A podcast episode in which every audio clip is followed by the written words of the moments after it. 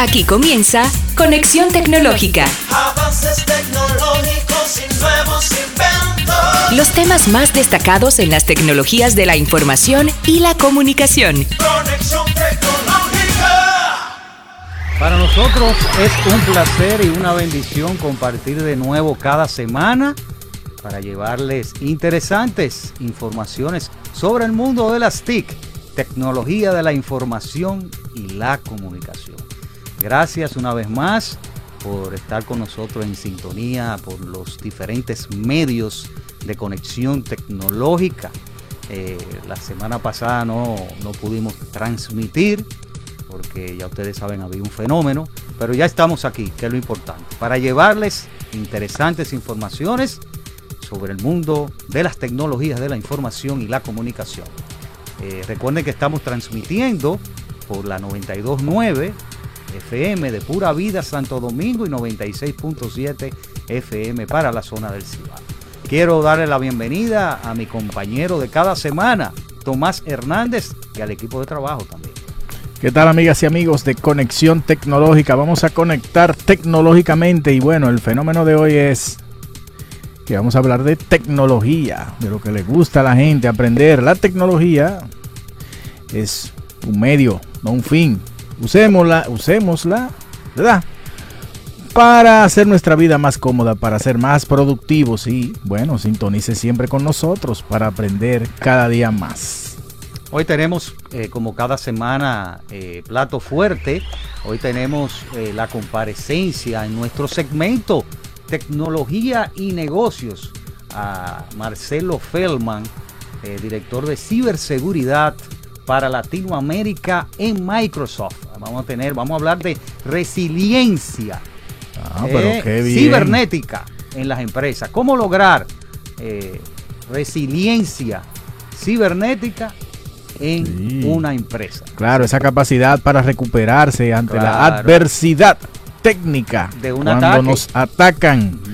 Sí, tenemos noticias también y tú sabes que WhatsApp viene con nuevas funcionalidades. Meta, como ya saben ustedes, la empresa de nuestro amigo Mark Zuckerberg Así es. está anunciando el despido de una cantidad masiva de empleados y bueno, la gente de LG que nos traen esa pantalla nueva estirable. ¿Será que podremos hacer un tirapiedra con esa pantalla? Ya lo sabremos. Así es. Y vamos a tener, eh, vamos a tener eh, eh, en el segmento casos y cosas de la actualidad tecnológica. Vamos a hablar de la otra novela de Elon Musk. ¿Tú sabes cuál es la otra no- novela de Elon Musk? Ah, a ver. Eh, bueno, que ahora está empeñado en cambiar Twitter en todas sus facetas para eh, generar ingresos. Y su última idea, o sus, o sus últimas ideas, Sus más recientes ideas videos de pago y cobrar por hablar con celebridades. persiguiendo los chelitos. Ahí está. Elon Musk. Así es. Bueno, Recuerden que estamos por Facebook transmitiendo, eh, Tomás. ah, por supuesto, y que también pueden escucharnos a través de Spotify en nuestro podcast Conexión Tecnológica RD y por Instagram también, ¿verdad? Conexión Tecnológica RD. ¿Tú estás por ahí por Instagram? Claro, estamos aquí en vivo, Instagram, Conexión Tecnolo Conexión Tech RD. Eso en Instagram. En. Facebook, Conexión Tecnológica RD. Estamos transmitiendo, como también en los medios de Pura Vida, Pura Vida FM, ¿verdad? 92.9 FM, 96.7 FM en la zona norte y por supuesto en, por los canales de YouTube y otras redes, ¿no? De- Claro. De, pura vida. Y el canal CTV, Ah. ctv.com.do y CTV 38 de, De Altiz. de- no, de 60 de Claro TV y 38 de Éxito Visión. 38 de Éxito éxito, Visión ¿no? y 60 de, Cla- de, de Claro TV. Así es. Bueno, vámonos de inmediato, hermano, a las noticias más relevantes de la semana. Noticias en línea en Conexión Tecnológica. Ahora llega a las comunidades, las comunidades y otras nuevas funciones. Siendo WhatsApp uno de los servicios de mensajería más importantes de la actualidad, no debería sorpre- sorprendernos que implemente nuevas funciones para mejorar la experiencia de los usuarios. Y es que ahora la aplicación ha traído una serie de funciones donde se destacan las comunidades. Con esta nueva herramienta, los usuarios podrán conectar varios grupos en un solo lugar, permitiendo subgrupos y los múltiples canales y más. Para iniciar esta función, tan solo debemos pulsar en la nueva pestaña de comunidades, situada en la parte inferior para los casos de iPhone y arriba en los chats de Android. Según WhatsApp, su objetivo con las comunidades es elevar el nivel de cómo las organizaciones se comunican con un grado de privacidad y seguridad sin precedentes. Asimismo, declararon que actualmente las alternativas disponibles exigen a los usuarios confiar las copias de sus mensajes a empresas de aplicaciones o de software, por lo que querían ofrecer un nivel extra de seguridad con el cifrado extremo a extremo. Por otro lado, también se introdujeron las encuestas en chats, videollamadas de hasta 32 participantes. Noticias en línea. Conexión tecnológica. En otras de las noticias interesantes de cada semana, eh, hace unos días vimos cómo Elon Musk eh, despedía a miles de personas de Twitter en un intento de reducir costos. Desafortunadamente esta no era la única empresa con estos planes y es que ahora Meta tendrá que tomar la misma acción en, en busca de la misma finalidad. Estamos hablando que han despedido esta semana 11 mil trabajadores y Meta se suma, no es la única, a una larga lista de compañías tecnológicas de Estados Unidos, entre las que están Twitter, está Robinhood, Coinbase y eh, que han tomado similares acciones. De todas formas, eh, Meta contaba con 87 mil empleados, de los cuales 27 mil fueron contratados entre el 2020 y 2021 Asimismo, nada más este año se han contratado a, unos 15 mil. Esta, esta decisión de ampliar ha venido motivada por una inversión de 10 mil millones de dólares en el metaverso. ¿Y por qué los despidos? Bueno, como sabemos ya Meta ha tenido unos meses bien difíciles eh, y que eh, su situación global, la misma situación global también, junto al poco recibimiento que está teniendo el metaverso, han dejado a la empresa en una situación desfavorable.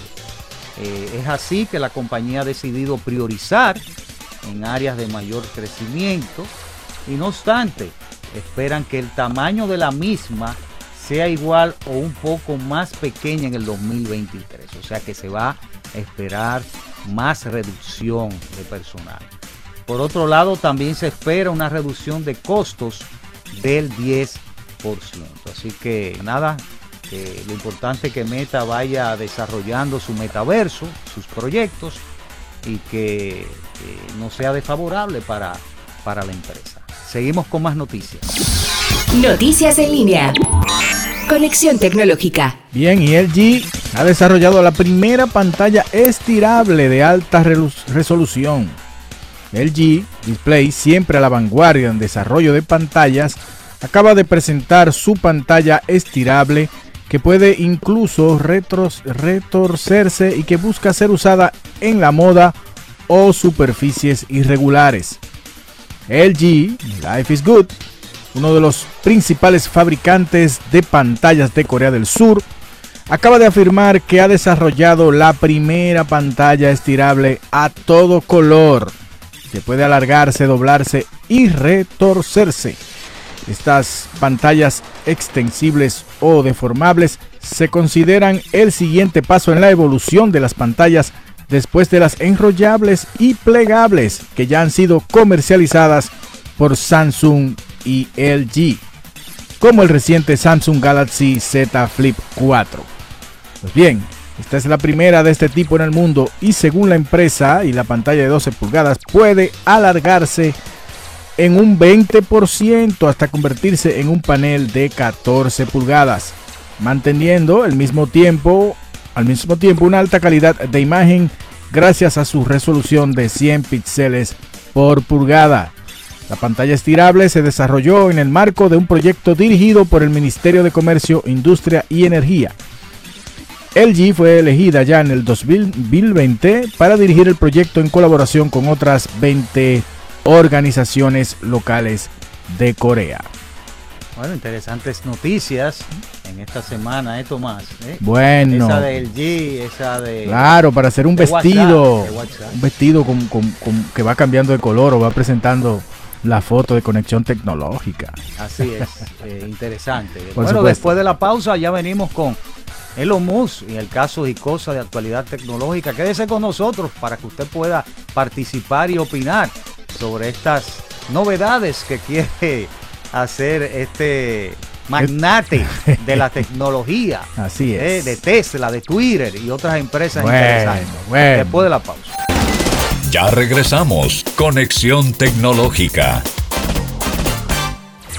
Casos y cosas de la actualidad tecnológica. Bien, amigas y amigos de Conexión Tecnológica, sí, vamos a casos y cosas. Y vamos a hablar, como dijo Guido, de Elon Musk y lo que quiere hacer con su nuevo emprendimiento, bueno, su nueva adquisición Twitter.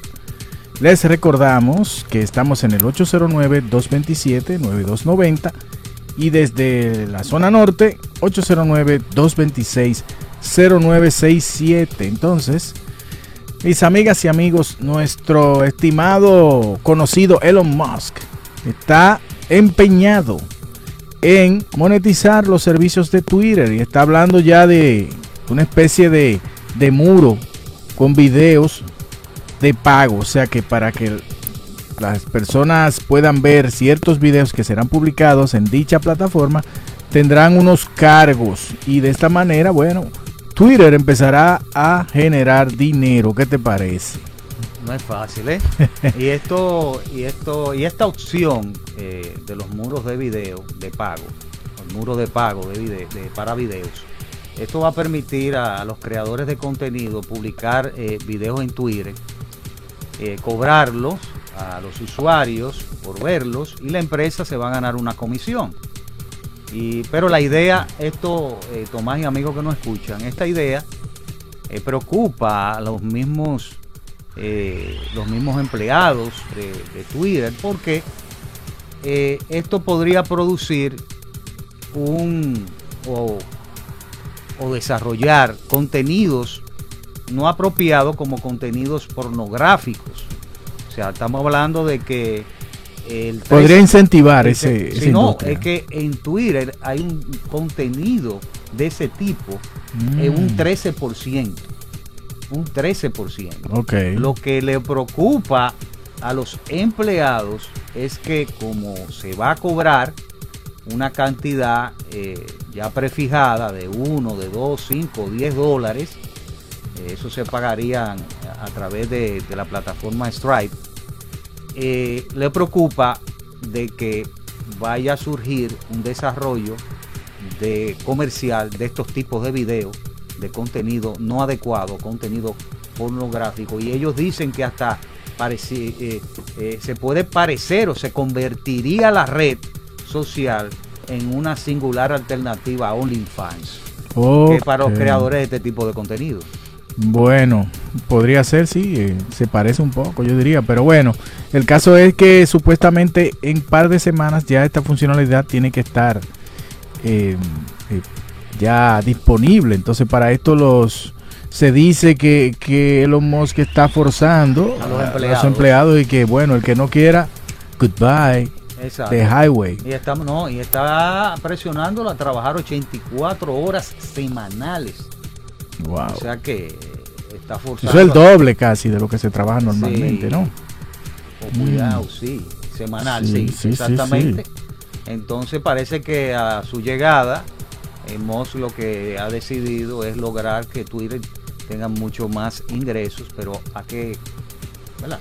¿A qué, ¿A qué, precio? ¿A qué precio? Bueno, y fíjate que si recordamos los inicios de Twitter, era simplemente una, una plataforma para Para compartir, men- no, Compartir. mensajes de texto que inclusive se pareció un poco al, al mensaje de texto del celular porque era mensaje con una cantidad de caracteres limitada y que se utilizaba como para al principio como para este tipo de informaciones eh, que se volvían virales, a veces noticias y, y bueno, Twitter también tiene una gran incidencia en, en los temas, por ejemplo, de, de seguridad nacional, porque mucha gente, o sea, se enteraba con un simple mensajito en su celular de lo que está pasando en el mundo, de, de cosas relevantes. Bueno, también tú sabes que siempre hay mucho...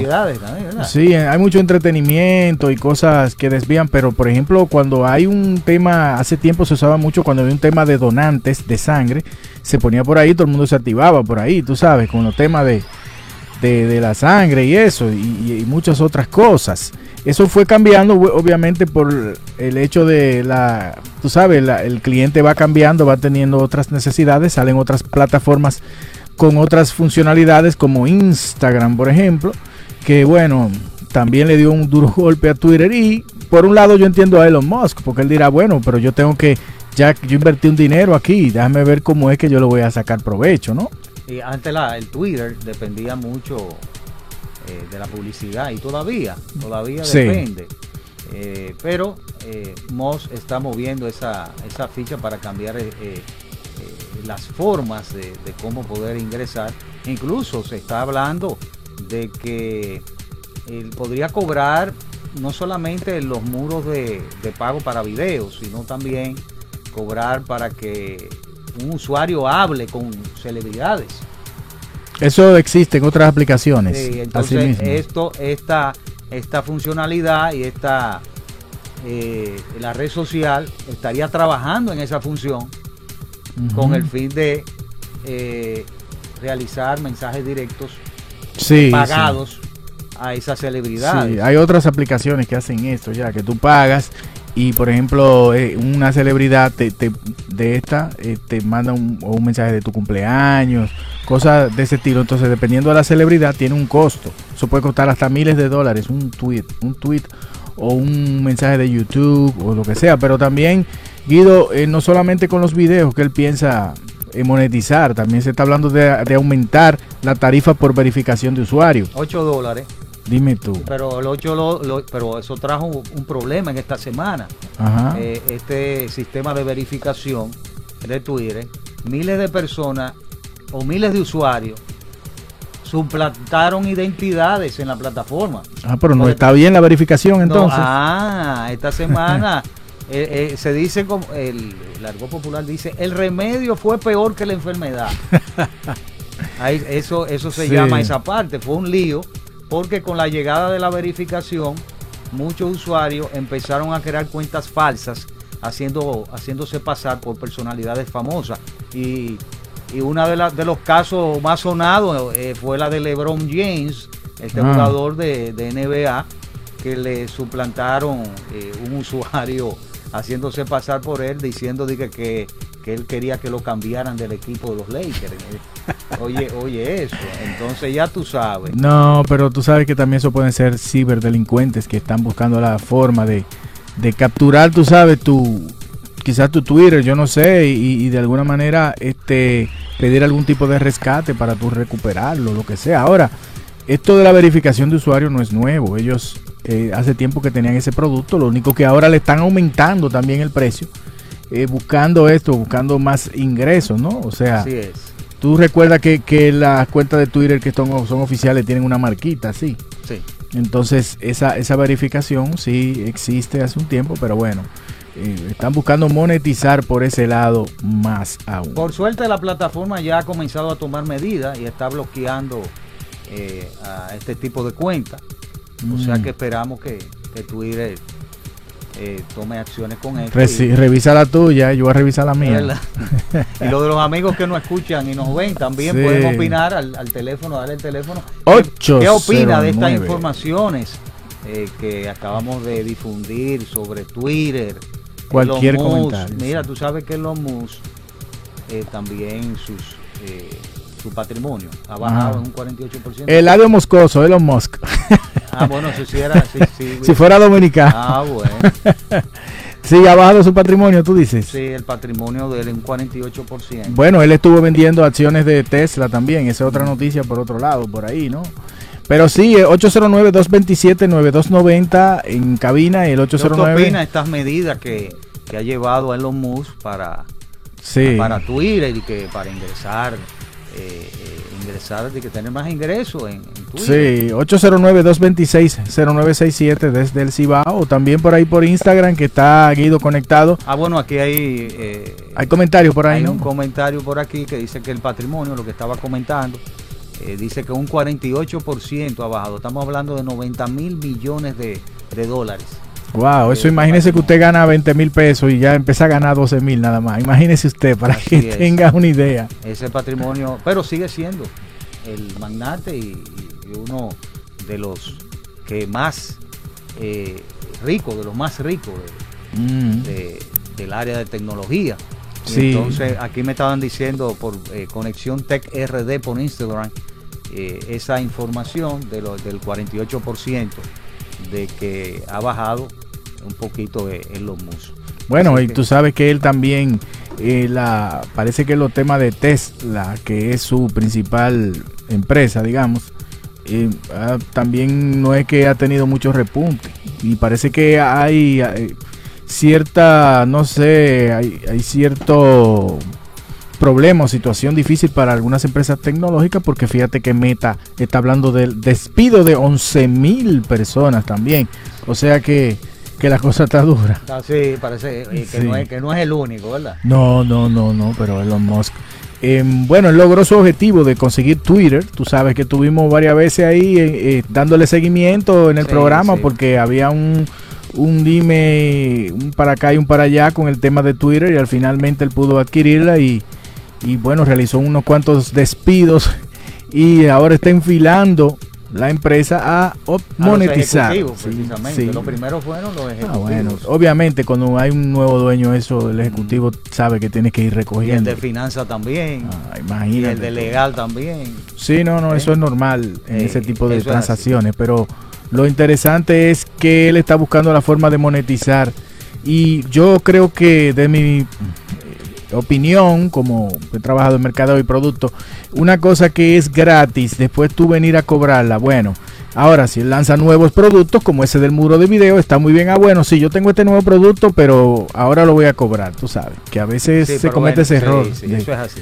de empezar a cobrar algo que antes tú lo tenías gratis, bueno. Poco estratégico. bueno. no, no, no. Desde mi perspectiva, bueno, un mercadólogo dirá otra cosa, pero Twitter, señores, Twitter, que es una de las herramientas de, ah, digamos, sociales, de, comunicación a nivel de, de, de o sea, de, lo que está de moda, eh, es de, la- de las más antiguas, ¿no? De, esta era, digamos, de, de esta era tecnológica en donde tanta gente conecta a través, a través de diferentes plataformas. Así es. Bueno, esto fue nuestro casos y cosas de la actualidad tecnológica. Gracias por eh, escribirnos por Conexión Tech RD. Ahí están varias personas escribiéndonos y haciendo algunas preguntas y le contestaremos eh, un poquito más luego. Y después de la pausa ya venimos con, que debe estar por ahí con nosotros, eh, Marcelo Feldman de Microsoft. Va a estar con nosotros hablando de cómo las empresas pueden lograr resiliencia cibernética. ¿Cómo lograrla? Después de la pausa. Ya regresamos. Conexión Tecnológica. Tecnología y negocios en Conexión Tecnológica. Continuamos con nuestro programa Conexión Tecnológica y ahora nuestro segmento Tecnología y Negocios dedicado a las empresas, a las pymes que quieren implementar tecnología. Y hoy tenemos la comparecencia de Marcelo Feldman, director de, de ciberseguridad para Latinoamérica en Microsoft. Vamos a dar la bienvenida y vamos a hablar con él cómo lograr, eh, cómo la empresa pueden lograr resiliencia cibernética y, y así oye, curarse en salud porque eh, no, es tan- no es tan fácil eh, los ataques cibernéticos. Así que, Marcelo, ¿cómo estás? Hola Guido, muy buenas tardes. ¿Cómo estás? Todo bien, todo bien. Eh, gracias por comparecer con nosotros y hablarnos un poquito sobre la parte de ciberseguridad y resiliencia cibernética. Mira, eh, durante la pandemia, las empresas, las empresas durante la pandemia tuvieron que adoptar un modelo eh, híbrido, que esto reemplazó al modelo tradicional de ir a, la- a las oficinas. Y este cambio llevó a, la- a las mismas a tomar unas decisiones de llevar herramientas, sistemas, infraestructura a la nube. Y ahí se generó la, la famosa inquietud de las empresas si realmente llevar estas infraestructuras, estos sistemas a la nube serían seguros. Eh, estamos hablando de estadísticas que el 91% de todos los ciberataques comienzan a través de, de correos electrónicos. Vemos que también Microsoft desmanteló más de, mil, de, de 160 mil sitios de phishing en el 2021 y veo que Microsoft está preocupada también por esa por esas situaciones que han tenido empresas y que y que han y que tienen este tipo de cuestionamiento e inquietud. ¿Cómo, cómo, eh, cómo Microsoft está eh, accionando eh, en vista de lo que lo- de lo que hablé? Bueno, Guido, creo que es un excelente punto de partida, lo has puesto muy bien. La crisis sanitaria del COVID-19 llevó no solamente a las personas, sino también a las empresas, como muy bien decías, a digitalizarse mucho más rápido. De la noche a la mañana, entre las cuarentenas, tuvimos que dejar de trabajar en los lugares físicos, empezamos a trabajar desde casa, remotamente o virtualmente, empezamos a usar más aplicaciones, empezamos a usar más la nube, y la verdad es que eso trajo muchísimas ventajas, tenemos que reconocerlo. Las empresas avanzaron más rápido. Pero también es cierto que así como lo decimos en ciberseguridad, aumentó la superficie de ataque. Estamos un poquito más expuestos, ¿verdad? Y la realidad es que los cibercriminales sabieron aprovechar esto muy bien. Yo los escuchaba a ustedes hoy más temprano hablar sobre los cibercriminales y están en lo correcto. Y tenemos que tener en claro que esta es la principal amenaza a la cual nos enfrentamos. Yo diría que en Microsoft no estamos preocupados, pero estamos ocupados del tema. Porque la verdad que a medida que estas amenazas siguen creciendo, desafortunadamente muchas personas caen en la extorsión o en el fraude, pero también muchas empresas son víctimas de esta disrupción operacional que les hace perder dinero, impacto reputacional o incluso consecuencias normativas o regulatorias que las dejan en, un lugar realmente muy malo frente a otras compañías ahí fuera. Entonces, desde Microsoft tenemos una postura que es bastante especial. La verdad es que una de las ventajas que tenemos como empresa es que tenemos y podemos recibir señales de muchos lugares. Todos ustedes seguramente conocen de Windows, de Office, etcétera. Todo eso nos permite tomar mucha información y entender qué es lo que está sucediendo y hasta no solamente poder reaccionar rápidamente a una ciberamenaza, sino también ojalá anticipar cuando un atacante quiera perpetrar un ataque. Y luego, si quieres, Guido, te puedo contar algunas cosas o algunas recomendaciones que verás que no son tan complejas para que cualquier empresa pueda adoptar y pueda hacer no solamente eh, que tenga menos probabilidades de ser víctima de un ciberataque, sino que además se recupere mejor, es decir, que sea más resiliente. Sí, Marcelo, eh, para poner un poquito en contexto a nuestra audiencia, como tenemos, sabe, gente de diferentes eh, niveles de conocimiento, de tecnología, vamos, vamos a hablar un poco de, de la importancia de la resiliencia cibernética, más eh, eh, ¿Y qué es la qué es resiliencia? en realidad. Vamos a, a partir de ahí, aunque ya básicamente tú lo explicaste, vamos a, a partir de ahí luego entonces entramos en, en lo que sería la ruta o pasos que debemos nosotros seguir, quizás O para... sea, la empresa. exacto, o la empresa. Acepto la propuesta, me, me parece muy bien. Recapitulemos entonces por qué esto es importante. Yo algo les adelanté recién que eh, la verdad es que está causando el hecho del cibercrimen principalmente muchas consecuencias negativas para las empresas.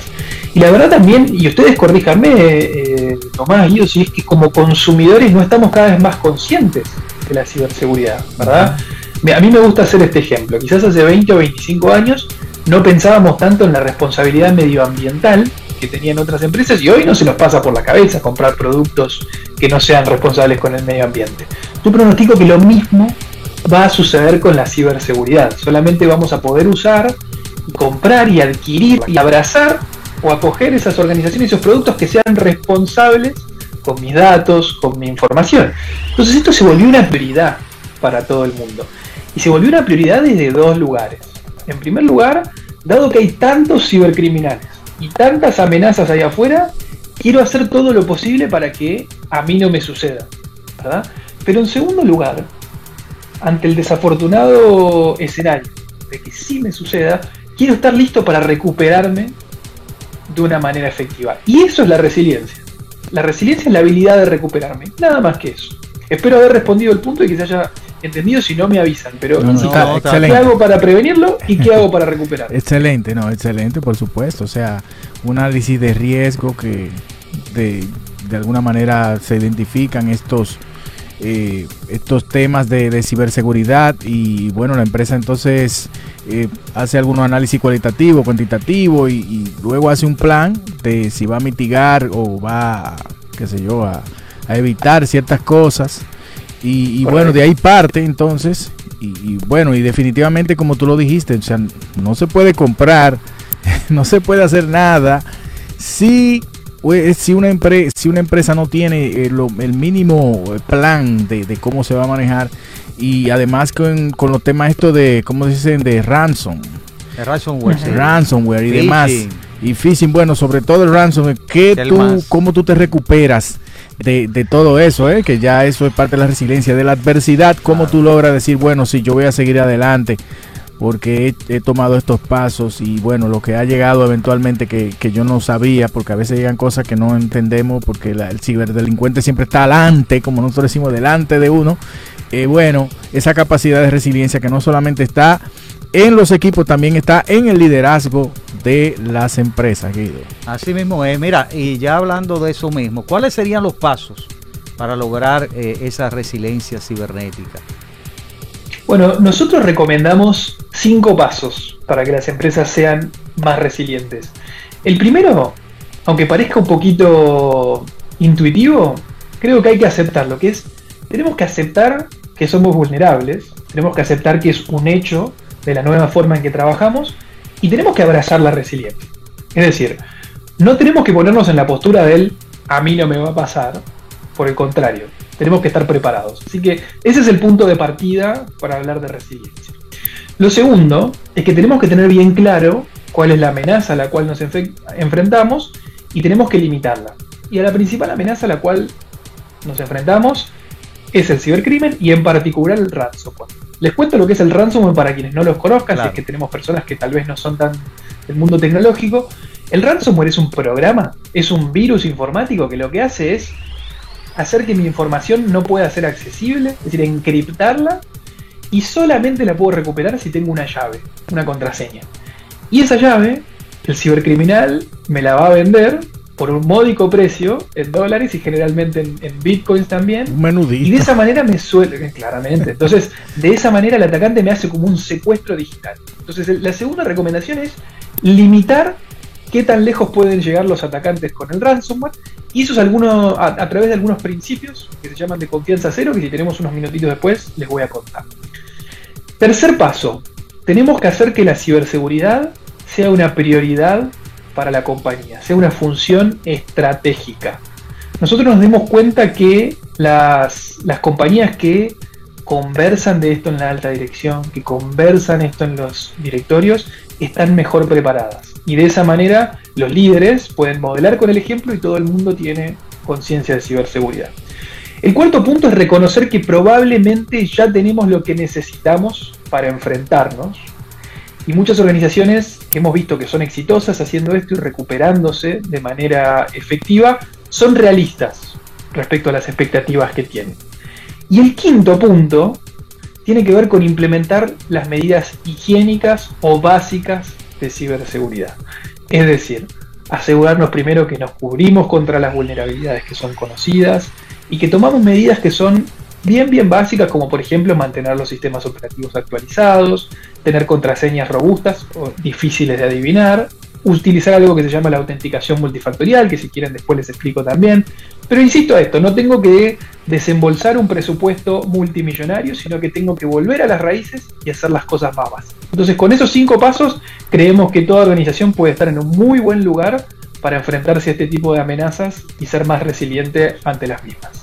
¿Y tú crees que las empresas están conscientes de esa? Eh, algunas empresas ha- han tenido eh, esa, digo yo, esa, esa conciencia de que, de que realmente deben estar protegidos o proteger su, su materia prima, que es la información, los datos. Tenemos un largo camino por recorrer. Tenemos un muy largo camino por recorrer, así que por eso quiero agradecerles este espacio, porque nos corresponde a todos concientizar respecto a esto. Así es. De hecho, si quieren que los complemente con un poco de información, según un reporte de eh, Mercer Mash Beneficios, MB, eh, que se llama Riesgo de Personas 2022, encuestamos, o encuestaron, mejor dicho, a 490 personas en América Latina, en el, en el Caribe, y solamente el 35%, es decir, un, un poquito más de un tercio, cree que cuentan con el personal adecuado para gestionar los riesgos de la digitalización acelerada. O sea, recuerden que solamente un tercio piensa que cuentan con esto y también les mencioné que muchas organizaciones desafortunadamente están en la postura de a mí no me va a pasar. Entonces, eh, O creen con que, estos que dos sería, puntos, que sería sí. un gasto. A veces lo ponen como un gasto, sino que eso es una inversión realmente en, en- en- en- en ciberseguridad. Porque ya vemos empresas que incluso ya el, el perfil de un, de un CISO, ¿verdad? O de, de una persona, eh, lo ven como algo como que, eh, que, que no es eh, eh, como aparte. Ya no, ya la empresa lo. Eso era antes, que, que lo veían de otra forma, pero ya el CISO, por ejemplo, ahora lo que ya es ya es algo importante la empresa, porque ya la empresa está poniendo incluso una unidad que tiene que ver con ciberseguridad y, y introduce y emplea o contrata a un profesional de este tipo. Exacto, las organizaciones que realmente son exitosas y que son ciberresilientes y que están mejor preparadas, tienen a la ciberseguridad en mente y lo tienen sobre la mesa. Generalmente, como bien decías, contratando un CISO o un oficial de seguridad, con un equipo de seguridad, pero esta es la parte más importante. Esas organizaciones están logrando diferenciarse a través de su ciberseguridad. Y algunas industrias son más sensibles que otras. Por ejemplo, pensemos en la industria de los servicios financieros o de la banca. Yo me sentiría, personalmente, hablo por mí, ustedes me corrigen si están de acuerdo o no, muchísimo más cómodo poniendo mi dinero en un lugar donde sé que es ciberseguro, especialmente cuando realizo transacciones todo el tiempo con mi teléfono o mi, computadora. Y esa es una industria bien clara donde son más conscientes de esto, invierten más y logran diferenciarse y por tanto atraer más clientes. Entonces, en ese caso, como bien decías, la ciberseguridad es una inversión, no es un gasto. Es la manera en que me va a permitir hacer más negocios, atraer más Claro. eh, clientes y de esa manera Y avanzar más hacer- Y rápido. estar tranquilo. Y, estar, porque- y ser competitivo, porque si el otro lo va, va mejorando su plataforma, si el, otro fintech o cualquier empresa financiera está garantizando mejor seguridad que tú, bueno. Mira, eh, tú mencionaste un estudio. Eh, ¿Tú podrías compartir dónde, la, dónde uno puede obtener más información de ese estudio? ¿Tú tienes algún enlace o algo? Les puedo pasar un enlace, si no pueden poner lo siguiente en el buscador, que es un reporte que se llama Riesgos de Personas 2022, Mercer Marsh, Bene- Marsh Beneficios, MMB, y ahí sale la información. Si no, si me dan un ratito, No, yo, te- yo tengo el dato. Yo tengo el dato. Ah, bueno, Pero vamos yo lo paso ahí, no compartirlo. Ah, bueno. Trabajo otra equipo, cosa, muy bien. Este, sí, otra cosa que te quería preguntar así rapidito, ¿cómo, en qué ejes tú dirías que Microsoft apoya esta resiliencia eh, en la ciberseguridad? Más, ¿dónde, ¿dónde más se enfoca Microsoft para ayudar a las empresas en este sentido? Perfecto, excelente pregunta. Por encima de lo que les mencionaba recién, nosotros somos una de las organizaciones que abraza más fuerte el modelo de la confianza cero. ¿Escucharon hablar alguna vez del modelo de la confianza cero? Así es, no confío en nadie. No confío en nadie, no confío en nadie ni en nada. Nunca confío, siempre verifico. Exacto. Y es una, es una, es relativamente simple. El modelo tiene tres pilares. Y si quieren se lo explico con la analogía, como si mi empresa Si tú quieres, Marcelo, si tú quieres, Sí. te, me lo explica después de la pausa. Vamos a dar una pausa. me parece, acepto la propuesta. y, excelente. y- y venimos con higiene cibernética, que eso es parte de la confianza cero también. Así que después de la Perfecto. pausa, eh, interesante conversatorio con Marcelo Feldman, eh, que está con nosotros, eh, director de ciberseguridad para Latinoamérica en Microsoft. Después de la pausa. Ya regresamos. Conexión Tecnológica. Sí, amigas y amigos de Conexión Tecnológica, estamos en el segmento Tecnología y Negocios en compañía de Marcelo Feldman, director de ciber- ciberseguridad para Latinoamérica de Microsoft. Y en el segmento anterior, anterior, Marcelo, quedamos de que nos ibas a hablar un poco de confianza cero. Vamos a hablar un poquito de eso, Marcelo. Sí, Eh, y de ya lo- que hablamos de la, parte de cómo lograr resiliencia cibernética, dando los pasos, me gustaría que antes de entrar a confianza cero, resumiéramos los, de nuevo, los cinco pasos que debe tener en cuenta la empresa para lograr esa, esa resiliencia, esa resistencia. Perfecto, sí, claro. Miren, son cinco pasos bien breves. Primero, tengo que aceptar que soy vulnerable, que es una nueva norma en la realidad, y tengo que abrazar la resiliencia. Es decir, tengo que enfocarme en eso. No, no decir que a mí no me va a pasar. Tengo que conocer bien a mi enemigo, que ese es el- los cibercriminales y el ransomware, con lo cual tengo que enfocarme en limitar qué tan lejos pueden llegar, con lo que vamos a hablar ahora. Tengo que hacer que la ciberseguridad sea una prioridad en mi organización, elevándola a una función crítica. Tengo que reconocer que probablemente ya tengo lo que necesito y ser realista al respecto de eso. Y por último y no menor, tengo que implementar las medidas higiénicas de ciberseguridad. Interesante. Entonces vamos a pasar de inmediato a lo que es la parte de confianza cero. Es que significa no confiar en nadie, ¿verdad? Es que hay unos principios, principios interesantes y que debe tener en cuenta la empresa. Totalmente. No hay nada gratis en esta vida, ¿verdad? Entonces, este modelo lo que nos dice es que nunca confiamos, siempre verificamos. Nunca confiamos, siempre verificamos. Es este modelo que asume que todo viene de un lugar inseguro. Y es un modelo que es tanto tecnológico como cultural. También es la forma en que nos comportamos. Y tiene tres principios. Que dice que eh, todo lo quiero verificar explícitamente, que quiero tener el menor privilegio posible y que quiero asumir que ya he sido vulnerado. ¿Qué significa esto? Se los explico en forma bien simple. Hagan de cuenta que eh, mi- mi- mis sistemas digitales en realidad son un edificio. Entonces, cuando digo que quiero verificar explícitamente, lo que estoy diciendo es que por más que el guardia de seguridad que está en la puerta me conozca la cara, sepa que soy Marcelo, todos los días sistemáticamente me va a pedir que pase mi credencial y que verifique que yo puedo ingresar. Eso es verificar explícitamente. Y lo mismo ocurre con los sistemas. Siempre quiero verificar todo explícitamente. Utilizar el menor acceso posible o tener el menor privilegio posible es tener solamente acceso a esas cosas que tengo que tener acceso. Por ejemplo, si yo solamente necesito ingresar al edificio e ir al piso 10, tengo que tener acceso al piso 10 y nada más, no al 11 y al 12, ni al 8 y al 9. Y lo mismo ocurre con los sistemas digitales. Si mi trabajo me requiere solamente acceder a sistema A, B y C, solamente tengo que tener eso limitado.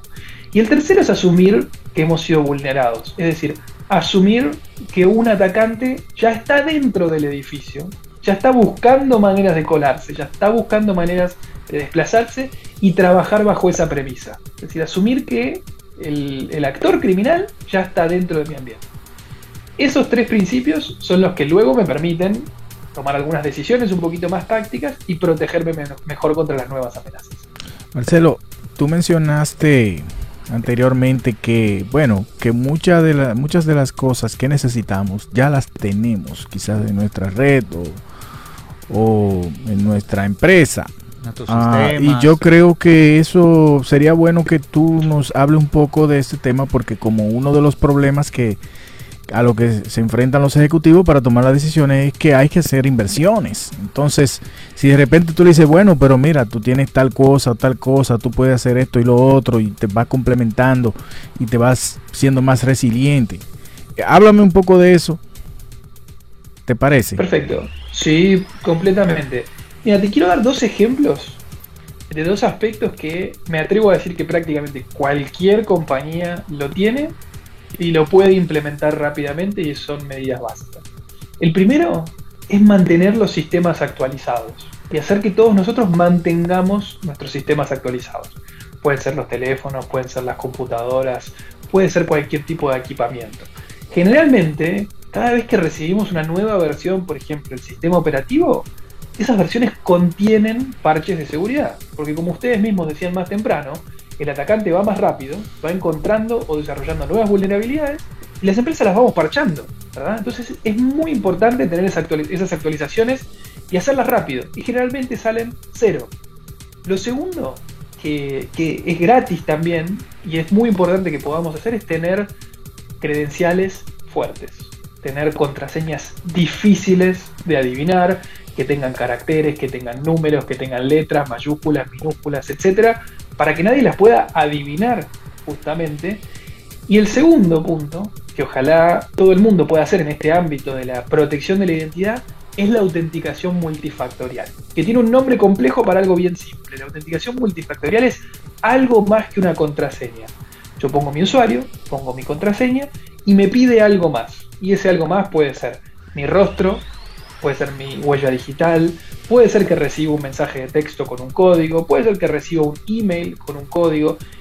Ese tipo de iniciativas detiene el 99.99% de los ataques basados en identidad, es decir, cuando alguien intenta impersonal. Entonces, ahí quise darles dos ejemplos de cosas que cualquier organización puede hacer hoy en día, no necesita nada tremendamente sofisticado y los deja en un lugar mucho mejor para protegerse de los cibercriminales. Y ahí yo agrego, Marcelo, una más.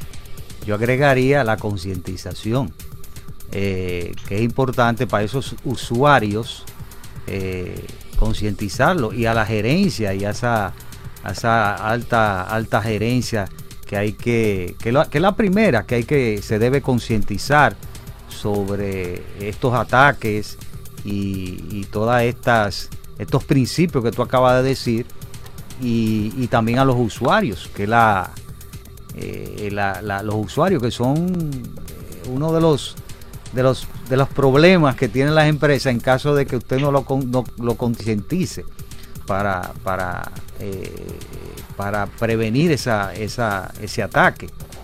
Sí, hay un concepto que tú mencionaste y que bueno, entiendo yo que ahora vamos a hablar de eso, de higiene cibernética. Vamos a ver qué a qué se refiere la higiene Olimpiada, cibernética. higiene, viene de limpieza. limpieza, ¿verdad? Ahí hay que tener jabón en el baño y todo eso. Bueno, viene por ese lado. La realidad es que la higiene cibernética es hacer estas cosas básicas. Es como todos los días tengo que cepillarme los dientes y tengo que bañarme. Lo mismo tengo que hacer con la ciberseguridad.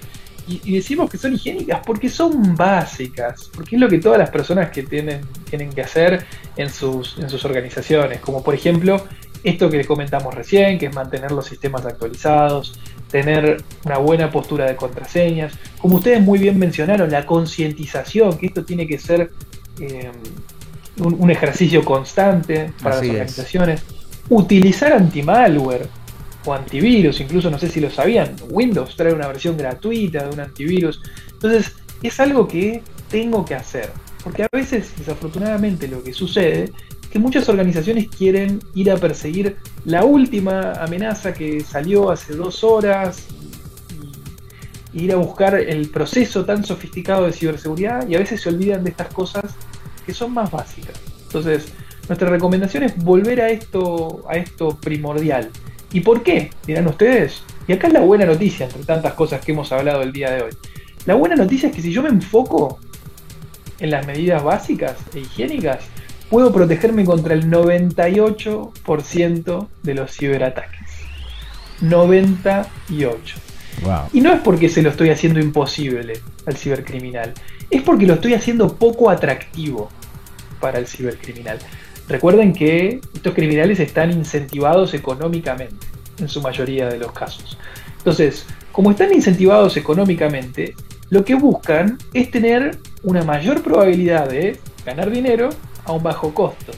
Entonces, un ejemplo bien simple. Si yo tengo una casa que tiene alarma, tiene puerta blindada y tiene cerco electrificado y otra casa no tiene nada, un criminal va a ir a buscar la casa que no tiene nada.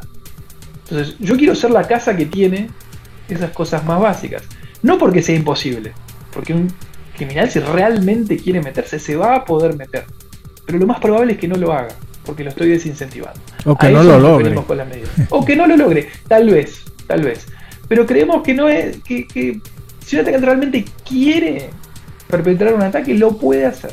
Al igual que en el mundo físico, si, si invierte muchísimo, si se esfuerza muchísimo, por eso también hablamos de resiliencia, porque si no simplemente hablaríamos de prevención y de esa manera no tendríamos estos problemas.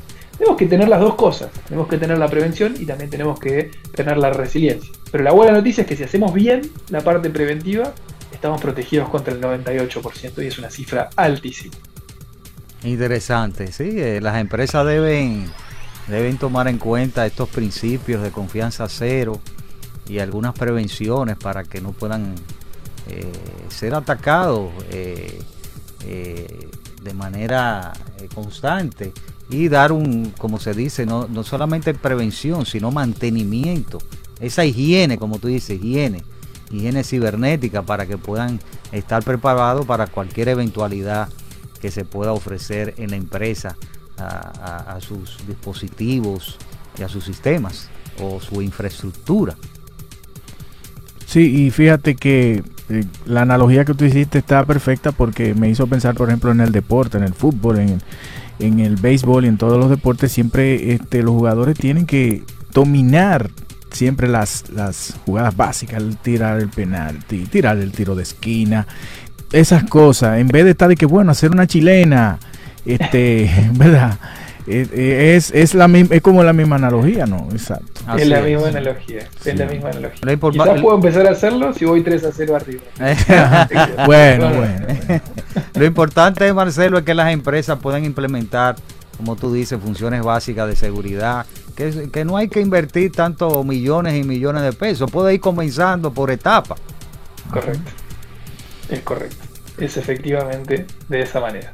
Bueno, pero te doy las gracias por, por estar eh, con nosotros, gracias por participar en este segmento Tecnología y Negocio. Así que gracias a Marcelo Feldman por tu eh, comparecencia.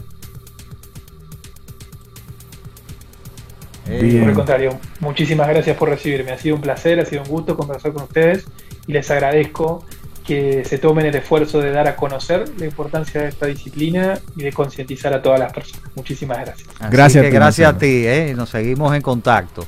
Así que a los Seguimos amigos que nos escucharon, nos vieron por los diferentes medios, la próxima semana estaremos de vuelta con más informaciones sobre el mundo de las TIC.